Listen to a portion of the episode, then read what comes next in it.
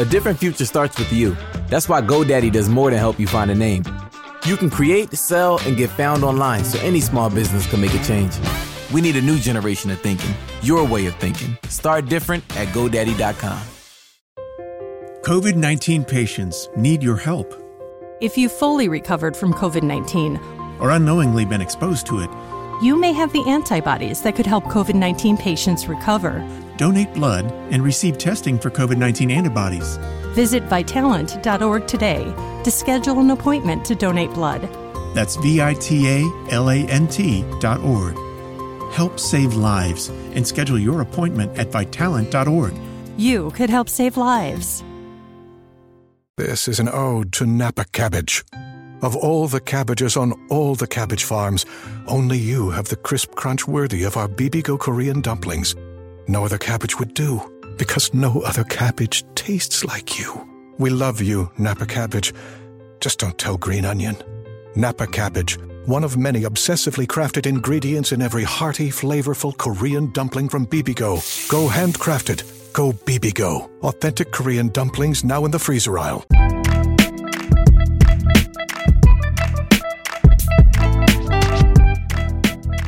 Welcome back to Confessions of a Marketer. I'm Mark Reed Edwards. We have Josh Martin, Executive Vice President of Marketing at Decision Lens, and Osei Britt, Vice President of Growth Marketing at Terminus, back for part two of our discussion about taking on a new role as a marketing leader.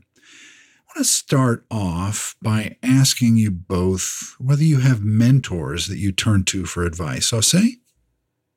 Yeah, I mean, I have some folks that I have worked with before that I, you know, do tap into for advice and guidance. But I'd say more recently, I've been turning more to some of these executive marketing leadership communities. Um, there's some really active ones on Slack that I have joined, and I actually find them to be really great resources for information, not only just on the innovation side of what people have tried or access to vendors or things like that, but I find that folks, when you have smaller communities like that, are actually quite transparent about some of the challenges that they're facing. No big egos kind of a thing. It's kind of, you know, full disclosure, and if you're if they're facing challenges on how solving certain problems or, or guidance on stuff, they're pretty upfront about it. So I'm finding myself really turning more to those folks in terms of mentors, or you want to just say like a sounding board, or mm-hmm. looking for a place for guidance. So these are folks who are kind of in the same similar roles and positions, and mostly on, you know, technology SaaS companies. So a lot of our business models are similar, and I think they've been really great resources for me. Do you have any suggested communities that you would recommend to people? Yeah, I mean, some of them, the one I'm involved in the most is more of a closed community, like an invite-only mm. community that's on Slack. But the way it started was they were doing a roadshow. I don't know if you guys are familiar with Matt Hines, yep. who has his own consultancy. So he's part of this community and was doing a roadshow here in the D C area right before the pandemic. Like this is, I think, whew, late February, maybe early March. And it was like a breakfast event meeting that I went to with some marketing leaders in the D C area. And from there, they kind of formed this Slack community. And I've just found that to be a great resource in talking to other marketing leaders about anything really that's happening. Yeah, Josh? Yeah, I think I don't rely on communities as much as Osei does. I like the idea of it, but I know for me personally, I always struggle to like maintain delivering value versus just getting value. And I hate to be the person that's like, hey, I have a question about something, and then never being readily available to answer other people's questions. Not because I don't want to, just because, you know, until it's top of mind, it's not top of mind. But I have, you know, folks that I've worked with in the past. Osei and I worked for a, a guy named Kevin Alansky, who's you know, a pretty well-connected individual mm-hmm. in the D C tech scene, super nice guy. So I'll talk to him about things, or I'll talk to, you know, our former V P of product marketing, who was at Logi with us, Brian Brinkman. But I usually rely on different people for different things. So I very rarely have the same kind of question over and over again, like, hey, how do I do marketing? But when we were having issues at Brightspot moving a lead through the funnel, like we were generating a lot of top of funnel interest, and we were getting people on the phone, but they just weren't moving forward. Like I would call someone like a Kevin, right? Or if we're dealing with positioning issues, I would probably call Brian and be like, hey, hey, how did you deal with this in the past? Like, what was your experience doing that? And I always find it's useful because A, there's a level of trust there that I feel comfortable with. And I think that's what Alse was saying about her community, right? It's not just this open forum of freewheeling Reddit question and answer kind of a thing. It's trusted group that you can talk to and say, this is what's not working. Like, I wouldn't have called anybody in the world and been like, hey, I don't know why none of my leads are moving through the funnel, because I don't want to look like a fool, even if I may be one behind closed doors. But I think having those people that you respect, the term mentor to me feels a little bit more about career orientation rather than mm-hmm. advice sharer of equals in some ways. Yeah. But I've found that the people here in the, you know, kind of D C area where we are is very collaborative. It's a very small community, so everyone winds up, you know, passing through each other's purview several times over the course of their career. And I think that helps because, you know, you may wind up working with these people again. Mm-hmm. Yeah. Yeah. It's, it's just nice to have people you can bend their ear and find out what they did in a similar circumstance. Yeah. Mm-hmm. And that they're willing to take your call and just be nice about it and not make it feel like you're burdening them. Right. It, you know, what goes around comes around, you know, or yeah. what comes around goes around, whatever that saying is. Mm-hmm. So you're both now several months into your new roles. And, you know, what were the first thirty to sixty days like? Did you have a specific plan? And how did that work out? Were there changes you had to make along the way? I'll say, uh, how about you? Yeah. So for my first thirty or sixty days, I, I wanted to make sure that I had a good understanding of the product and its use cases and benefits and stuff. So I could spend a lot of time on that.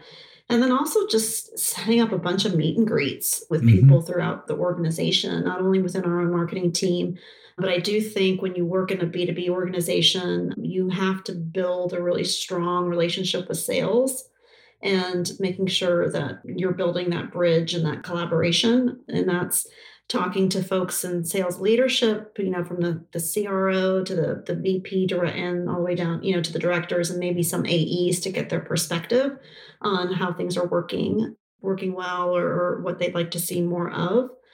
And then for me, I'm I'm kind of an analytics person too. So I like to dig into the numbers and see how things are going. And then, you know, listening to some sales calls, that was also on my plan. We use Gong to get a better understanding of how people kind of, you know, pitch the product. What kind of reaction do we get from prospects? What's what seems to be resonating with them, you know, when they hear it and, and what's not. So that was part of my own, you know, plan in the first thirty, sixty days. And then also really just understanding what the goals were and how we were tracking, you know, towards those goals in terms of metrics and in numbers, and then understanding from the team, you know, what was working and what was not working. Before I answer, I actually have a follow-up for Alse in terms of Gong. Before I left Perfect Sense, we had implemented, I believe we actually chose Chorus, and but mm-hmm. I ne- I wasn't there when we put it into into effect. Did you find it useful in terms of, because you and I are both analytically oriented, in terms of understanding how easy it is to identify the pitch and whether they're saying it right and what the questions were from your customer and prospect base about the product? Like, were you able to get useful information out of the system easily that you couldn't have gotten from watching each of those kind of phone calls independently? Yeah, because they have some pretty strong search capabilities, you know, within Gong, if there's certain keywords or things that you're looking at, or you can kind of jump to the portion of the call where you want to hear what the prospect is saying versus just hearing what your account executive is saying, or vice versa. If you want to hear how they're kind of pitching the product, you can kind of jump through it. So I think through some efficiencies, it does bring that to the table. And then you can also look at calls depending on what the sales stage is. So if you want to look at early calls, like first calls with new prospects versus ones that might be deeper um, into the process, or maybe customer calls for renewals, it allows you to, to easily search and pinpoint certain areas within those conversations that you may want to listen to.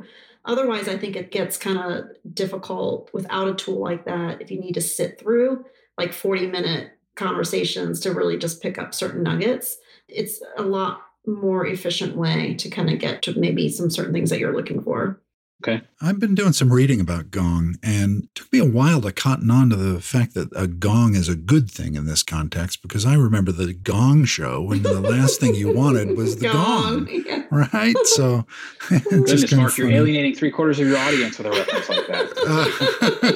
Uh, that's my specialty, Josh. You should know that. So let's shift our focus to, you kind of mentioned it a little bit earlier, B two B marketing and sales. What does it take to succeed? We've talked on this podcast a lot about B two B, and there are so many different points of view. I'd love to hear, Josh, what you think it takes to succeed in B two B. Yeah, I'm going to start by answering the last question, which I was able to avoid answering before through my, my humorous quip about uh, Gong. But I think this actually dovetails to the current question. And for me, I came in with a plan. I had a thirty, sixty, ninety day plan. It was very overcomplicated because that's what I like to do. You know, it had a month by month breakdown of, you know, inputs and outputs and all this crazy stuff. Right, right. Uh, I'm sure this is a fan, family friendly audience, so I won't use the word I was going to use. And what I found was, like in B two B marketing, I had to be agile and adapt, and I had to be able to change and solve problems in different ways. So one mm. you know, identifiable example is I came in with this idea about marketing for the company. Mm-hmm. And as soon as I joined, I realized that there was one particular use case that we had gotten a lot of traction with, and that was going to be what we needed to focus on to drive leads and opportunities for the business. There's actually two, and I'll talk about the second one in just a second. So instead of thinking about these high ideal-minded, how we market the company, it was, how do we develop campaigns to support this use case? How do we get smart quickly enough? And we had a lot of good data, which was amazing from the team that had built it already. But you have to adjust, and you have to adapt, and you have to look at the data and make decisions, and make those decisions quickly. I mean, you have to give the data time to kind of manifest itself. But if you can't change what you're doing based on what you're seeing in the marketplace, then you're going to be dead in the water. And, you know, the one thing I usually hang my hat on as a person is I am extremely good, and I don't ever say that about myself because I I don't like to brag, but very good at problem solving and finding unique ways to solve a problem. So we can look at things ten different ways, and I think I can pick up the eleventh and twelfth way to figure it out. And that's always how I'm approaching things, is this is not going to be the end state of where we are. How can we make it better? How can we creatively solve this problem? Because there is definitely a solution, and there's always a solution to the problem. Yeah, yeah. If you've recovered from COVID nineteen or unknowingly been exposed to it, you may have antibodies that could help COVID nineteen patients. Donate blood and receive testing for COVID nineteen antibodies. Visit Vitalant dot org today. So, I'll say, mm-hmm. w- what do you think is, I hate to ask the secret to success, but what is your philosophy about B two B marketing and sales?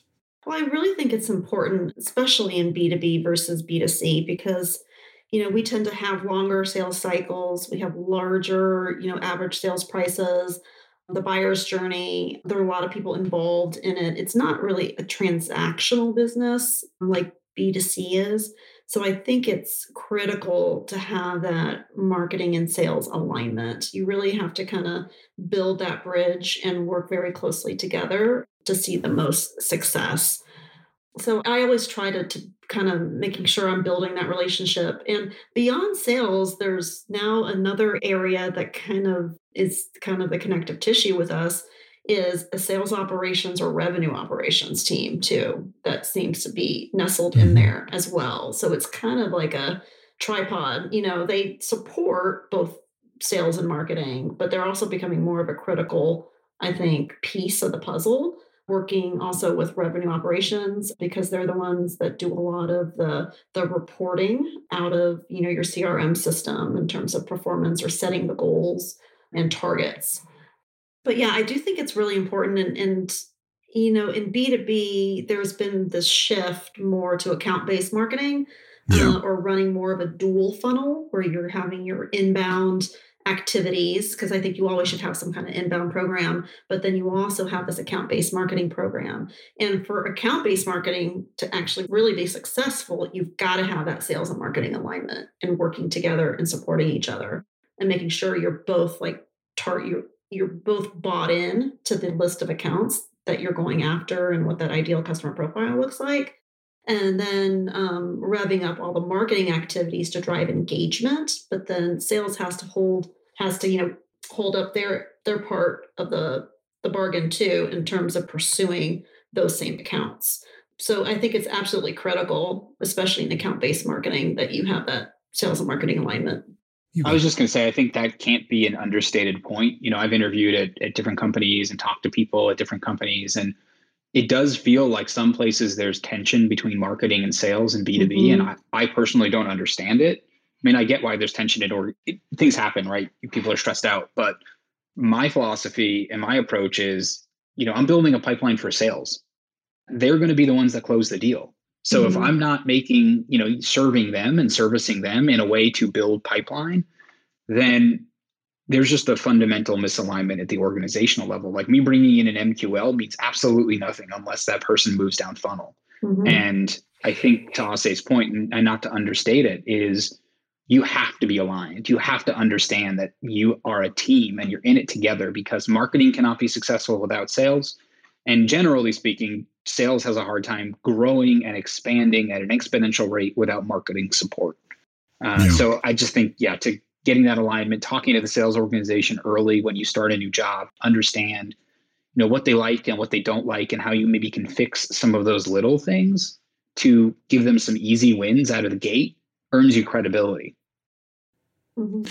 And I think yeah, you I, need that feedback loop too, that it's not this one-way flow of, you know, marketing activities and air cover and, and generating engagement and demand. We need to hear back from sales. We need to hear back what's resonating, or what, what part of the messaging are people kind of latching onto, or what's kind of falling on deaf ears. And I think that gets lost a lot of the times too, that you don't get a lot of, because they're market facing, like they're talking to the people and making sure that you've kind of got that three sixty communication loop happening. I'd say it's more like a one eighty, because when the leads are not good, they'll usually tell you pretty quickly. That's true. they're they're quick to tell you that. They're very, very quick to let you know that the leads aren't converting. That relationship, marketing and sales, could be a podcast oh, yeah. series in itself, because it is it is a, every organization I've worked in, it's been a source of tension. And especially in B two B operations, for some reason, and channel organizations as well, there's been that tension. But I think the point you raised, Ase, about account-based marketing, to me, that makes a that's a leap forward for B two B mm-hmm. because it personalizes the person you're selling to, right? And B two B is kind of a misnomer, and I've talked about it a lot on the podcast. Yeah, you're selling to a business, but there are human beings mm-hmm. in that business, and and thinking of them as anything but human beings kind of, it's just a false premise, because you're selling to human beings. Just like Coke sells to real human beings, it's a much more complex sale, but they're human beings making the decision. Yeah, and in that case, it's sometimes even more important to build those relationships mm. than anything else, because they're making some really big ticket item decisions that they're actually, they're hanging their hat on that too, right? So they choose to go with your products. They're investing in it in a big yeah. way too. So they have a vested interest in making sure it's successful. Yeah. I think one of the challenges with that, the term A B M, and I've had a lot of, you know, spent a lot of time thinking about this, is what does it actually mean and how do you actually support it? Like saying you have a list of target customers is not really A B M per se. Mm-hmm. And, you know, in order to do A B M well, you need to have an entire operation kind of dedicated to outreach, content creation that's specific, messaging that's specific to these different audiences that you're targeting. Otherwise, you're just, you know, slightly tailoring a message. So I think there is, and maybe that's, you know, you can do that on other podcasts. Mark, I'm sure you've done A B M, you know, a dozen times already, because it's such a fascinating topic. We talked a little topic. bit about it. To me, it's kind of like direct marketing. It's kind of like um, really learning a lot about an individual and appealing to their needs, and not thinking of an account as a monolith. So in a way, yeah, account-based marketing is really not the right term, is it? Because it's about the, it should be about the individual and what their specific role is. Well, I think uh, it's about getting smart on an organization so you can yeah. talk to those individuals about their specific pain, but it should be more than one individual because, you know, as we all know in B two B, there's a buying committee usually of, mm-hmm. I don't know how Gartner keeps updating the numbers. I think it's like forty-seven people now. I hope well, not. They would know. They would know. I think they have forty-seven people figuring that out. Yes, at least. So as we said, and probably have said uh, more times than I'd like, this is a pandemic. So as we close out, I'm kind of interested in how you found these new roles in these strange times and whether you have any advice for listeners who might be contemplating a search or in the middle of a search for the next thing. I'll say, what do you have on that? Yeah, well, I was actually... Um I was looking for a new opportunity, and through this, the opportunity that I found was actually through a LinkedIn post I saw through a connection. The Terminus was hiring for a number of roles, and I was actually connected to the account executive who I had worked with when we purchased Terminus while at Logi. And uh, he had shared the posting, and I saw it, and I was like, well, this is interesting. So it was a product that I obviously I had used before and was a big fan. And um, so it kind of piqued my interest. And so I got it through networking, really got my foot in the door. I contacted him and I said, tell me more, you know, about this, about this position and, you know, the organization, you know, the marketing team. And he kind of passed my name along to H R, and it kind of went through there. So I think... Um, Oftentimes, I think when you are looking for leadership positions, a lot of it is through networking or through recruiters. Not everybody posts these things so publicly. But I will say what I've found during the pandemic is organizations are getting more flexible on uh, hiring remote employees, especially in leadership positions. It used to be where they did want you in the office or a local candidate. But now the more companies I've spoken with are open to people being remote. And I think going through this whole process with COVID nineteen and seeing that, yes, people can, are held accountable. Yes, people are working with the video calls. They can, you know, be feel like they're part of the organization and connected. They're more open to that. But I would say with that, there seems to be a lot more competition for any open positions that are out there. So it seems like there are more roles, but for each role, instead of having thirty, say, applicants, now you have three hundred mm-hmm. um, because it's just opening up the different uh, folks that are eligible for the position. Yeah. Josh. Yeah, I think I have a couple ways to answer that for some senior folks and then for more junior level folks. I think Gossay's point about network is absolutely critical, you know, especially for us in this area. I think it probably is applicable anywhere, but anytime you have an opportunity to leverage an existing relationship, I know for us, if we get an internal referral from anybody, we will interview them because mm-hmm. we think it's the right thing to do. And if they're coming from a, an internal employee as a reference, like you get the call, right? And then it's up to you to kind of distinguish yourself.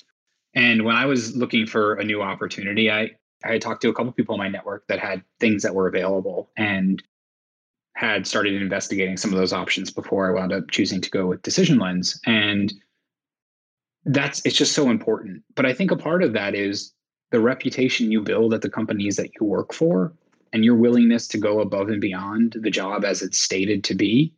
And I think sometimes people are afraid to step outside of their box and mm-hmm. they're worried about either, you know, the sales team getting mad or someone else on the marketing team getting mad. And I'm not suggesting that you, you know, jump into someone else's swim lane and start splashing around, but there's always an opportunity to do good work, to do more than you're being asked, or to go the extra mile.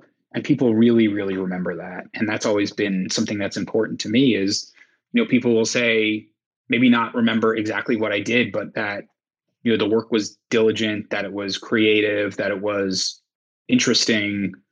Fortunately, they don't remember the dumb things that I do because I try to uh, minimize those. Um, I've but got a notebook full of those of my own. Seriously, so. Right? You can talk to my wife. She'll give you a whole list. It's all but going think, in the memoir. Yeah. I do think that that's really important is establishing a reputation for yourself mm-hmm. uh, and paying it off every day, right? Doing good work and being diligent and being hardworking. And, and those are easy things to say. But when you are asked to do something that's outside of your comfort zone, a lot of people are scared to do that. Rightfully so, right? It's a risky business environment right now. The way that I found my opportunity was interesting. I had been out interviewing places, and I was in deep stages with one organization, was waiting for a final offer. And the C E O of our company, John Soddy, messaged me on LinkedIn. It was a Tuesday, and it was like two in the morning, and I happened to be awake because I don't really sleep that much. And I wrote back to him, and he's like, hey, you know, I'm looking for an E V P of marketing. I'm looking for a very specific profile. You seem to fit that profile. Do you want to talk? And I was like, okay, yeah. I was like, hey, just so you know, really late stage with this other company, but this sounds really interesting. Like, let's have a conversation. And it just snowballed. And by that Friday afternoon, we had struck a deal, and it was pretty amazing at the speed in which it took place. And I know it was surprising for them too, because they had just started looking. I think I was the first person they interviewed, which gave me a fair shot at not looking silly. And sometimes you just have to be in the right place at the right time. And, you know, no one ever talks about luck in their career or just being at the right place or responding to the email at the right minute. But, you know, sometimes that's how it works. Mm-hmm. And boy, I'm not going to continue ignoring the uh, messages I get on LinkedIn. Except for me. Except for oh, well, this was a really great discussion, I think. And for anybody taking on a new role, looking for a new role, managing things during the pandemic, this is a great guide. I really want to thank you both for joining me. Before we wrap, Mark, do you want to let Ase do a little pitch for Terminus? Because I know that is a solution targeted at probably your, your target audience here. All right. Well, thank you. Oh, I don't have anything really prepared. This is my elevator pitch, huh? You did. You went, you went through training. You should be ready for this. Come on. uh, uh, well, Terminus is a, an account-based marketing technology platform that helps build that tight, you know, marketing and sales alignment to really focus on the accounts that people care about. And at Terminus, we have actually really built out the platform over the last year, and through some acquisitions, through organic and inorganic growth, that we've enhanced it. But on top of being a targeted platform for serving ads to specific accounts, we also now have chat functionality and web personalization yeah. and email signatures. So it's definitely something I think that should be part of any B two B company's go-to-market strategy if you're mm-hmm. looking at account-based marketing. Is looking at a platform that's really going to help you scale.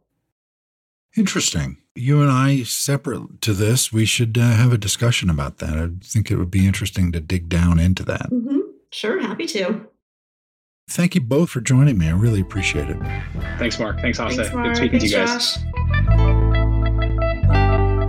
All right. That does it for this week. Thanks for listening. I'm Mark Reed Edwards, executive producer, writer, and host of Confessions of a Marketer. Shep Salau is my producer, helping put together the shows every week. Annalyn Timbal is my assistant, and she helps with guest relations and getting everything scheduled just right. Thanks, Shep and Annalyn.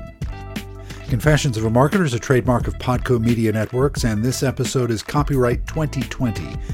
Stay healthy, and see you next time.